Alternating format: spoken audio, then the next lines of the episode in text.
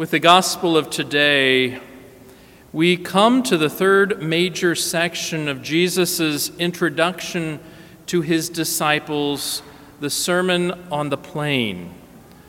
Last week, we read a portion that dealt with action towards others. Now, we seem to have something that's trying to reach a bit deeper than that, to the wellspring of action found deep within the human heart. Get the heart right, Jesus seems to be saying. Get your fundamental attitude right, and all else will follow. The opening commands do not judge and do not condemn are already bound up with this. They raise the issue of just how difficult it is for people to have the kind of understanding that would really allow them to make judgments of others. Jesus gives some illustrations that might seem exaggerated, maybe even you might be tempted to laugh.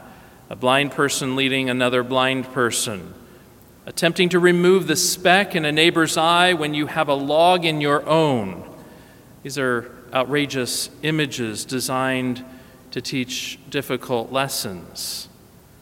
It's so hard to know what is in our own heart, difficult to recognize the plank that may be there, challenging to discover what is inhibiting right vision and right judgment.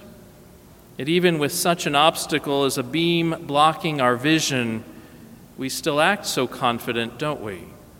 So confident that we can see the failings of others and set about rooting them out. If God, who really does see the heart, acts with incredible generosity, understanding, and compassion, then that should surely be the model for our human interaction. We should not act with judgment and condemnation. The call of God for us to get the heart right, this leads into a more general reflection a reflection on the continuity that must exist between the heart, that spot from where we draw our motivation, and the action that flows from our heart. The book of Sirach today prepares us well with a series of three brief images. And they show us how a person's quality can be told from their speech. The sieve, which separates the useful from the useless. The potter's furnace that makes firm both beauty and flaws.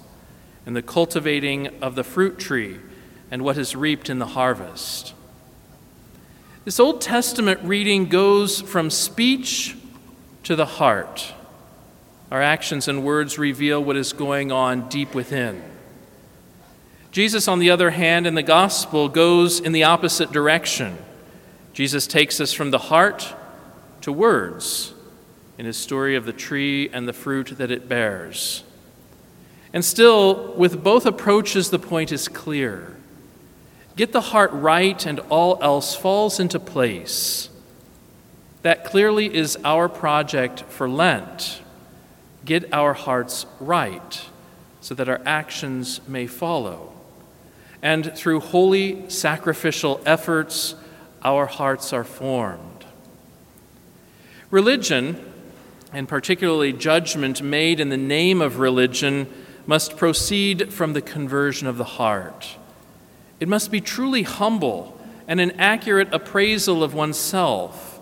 It must always live in the truth, otherwise, it will simply be dangerous and destructive.